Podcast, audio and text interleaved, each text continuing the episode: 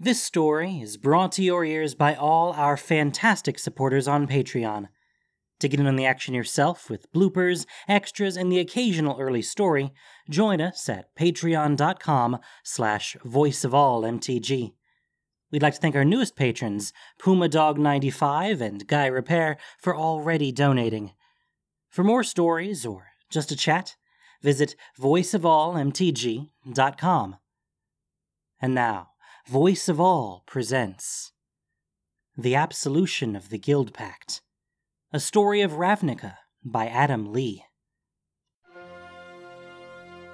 Gorev Hadzak leaned back in his chair and rubbed the white stubble of his chin while he watched the crowd file in and the people take their places in front of the stage. Gorev was grizzled in every sense of the word his face, his clothing, his demeanor. He had been a Wojek, and even though he was many years into his retirement, he would tell you he was still a Wojek. No one knew exactly how old Gorev was, as Boros magic could sustain a Wojek's life far beyond the average person. In spite of his age, gray hair, and weathered features, Gorev still looked like he could wrestle a drunken ogre out of a bar or knock out a Rakdos spiker. His wrists were as thick as most men's calves, and his arms were covered in scars. He had a face that looked like you could hit it with a wooden plank and not leave a mark. Well, at least not a new mark. Besides, Gorev's face had been hit by things much harder than a plank. Next to Gorev sat his nephew, Pel Javia, a newly minted Wojek fresh from the academy, clean shaven and always at attention. His uniform was a wrinkle free masterpiece with everything that could gleam in the sunlight polished to a high gloss boots, buttons, brass. A smart fellow, Pell worked hard to get into the Wojek Corps and become an exemplary investigator.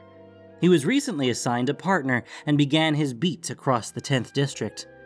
Pell recounted every incident, from a tipped apple cart to a drunken brawl to his Uncle Gorev, with youthful enthusiasm, hoping for a nod of approval, some sage advice, or a story from the old days.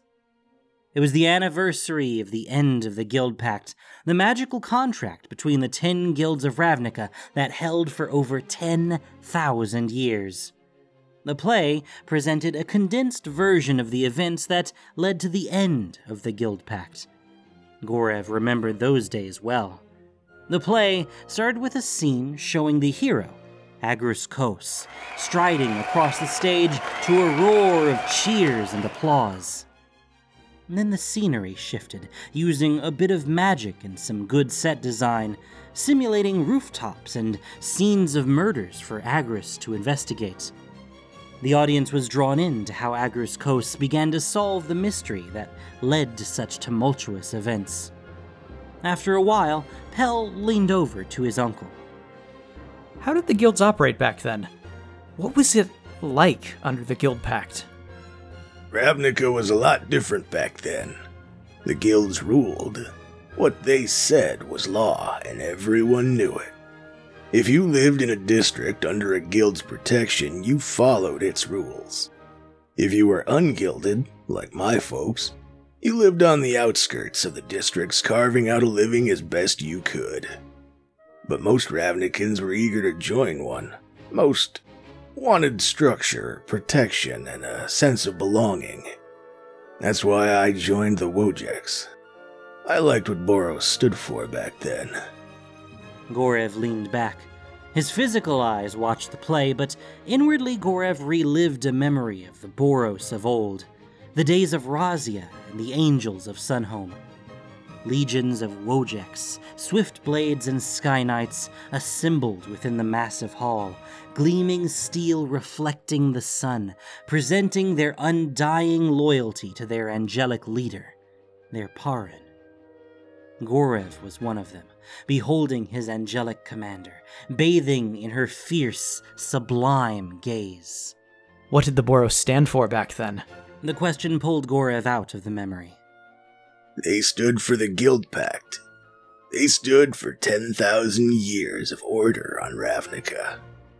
They watched the play for some time, but what Gorev said stayed in Pell's mind. Pell had heard the tales told late at night around the hearth. Friends of his father's would stay late and talk about the old times, and at the odd family gathering, Pell would often overhear two elderly relatives talking about the legends of the death of Razia, the destruction of Prahv, or the shattering of the Guild Pact. But his uncle, who was a Boros and a Wojek, never talked of the matter as long as Pell could remember. On the stage, Agrus Kos faced Szadek, the former guildmaster of the Dimir. The audience began to boo and hiss at the vampire. The actor hissed back at the audience. That got a chuckle and some more boos from the crowd. Gorev leaned over to Pell again. That's why the Boros are more important now than ever before. Now there is no guild pact to uphold the law and stop creatures like him from gaining power. I don't care what the face of the Dimir is now, they are always going to be causing trouble. You have to follow the subtle leads. You have to think differently and make sure you study magic that is off the books and manuals. That's where the deeper layers of the Dimir are. Off the books. Pell nodded. The Boros manuals about the Dimir were thorough, but the feeling at the Academy was that the information was always outdated. They always felt three steps behind or just plain lost in the woods. The play reached its climax, but Gorev was focused on his nephew. He looked at Pel with a sense of duty, a feeling of urgency. Think of it, pal. Szadek and the Azorius psychopath destroyed the law. They destroyed everything that kept Ravnica in balance for 10,000 years. You grew up in the aftermath, so you don't know any other way. But for us who lived in those times, it felt like the end of the world. Hell, it was the end of the world. I'm amazed that the guilds held together as well as they did. Gorev put his hand on Pell's shoulder. It's up to you now.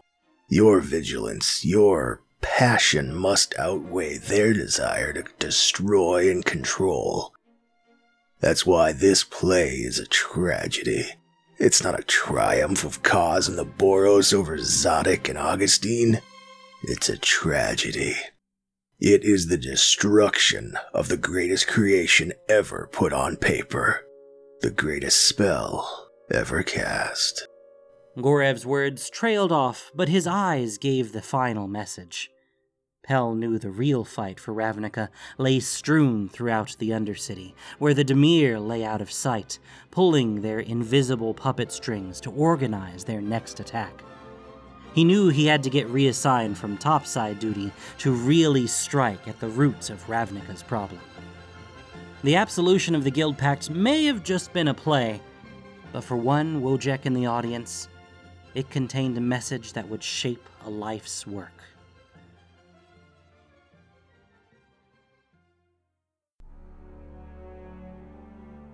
Thank you for listening to this production of Voice of All. As listener supported entertainment, we rely on you not just for the voices of the characters, but also to keep us going and growing. If you enjoyed what you heard, please support us by rating and reviewing us on iTunes, or following us on SoundCloud, Stitcher, and Google Podcasts, or just plain sharing with your friends. You can also support us financially on Patreon for exclusive perks. The Absolution of the Guild Pact was written by Adam Lee. The podcast was produced and edited by Gendo Okeshi. This week's story featured the voice talents of Brian Rozek and Dan Mulcairn. Voice of All is unofficial fan content, permitted under the Wizards of the Coast fan content policy. Magic the Gathering is copyright Wizards of the Coast. Thanks so much for listening.